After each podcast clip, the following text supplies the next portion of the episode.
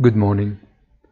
A new trend reversal with Wall Street that, pushed by the technology titans, bounces back and returns to the upper edge of the corridor in which it has been moving for days.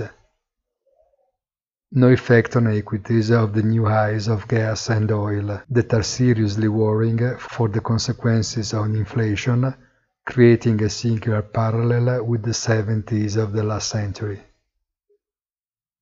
The same obviously does not apply to interest rates, with the yield of the T-bond that seizes 5 basis points in a day, while in the insidious web of real or presumed correlations, Bitcoin and cryptos, in a broad sense, regain strength in turn.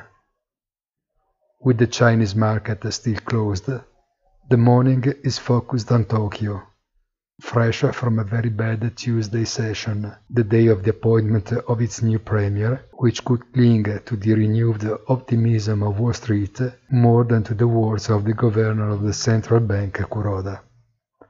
Have a nice day and please visit our site easy-finance.it.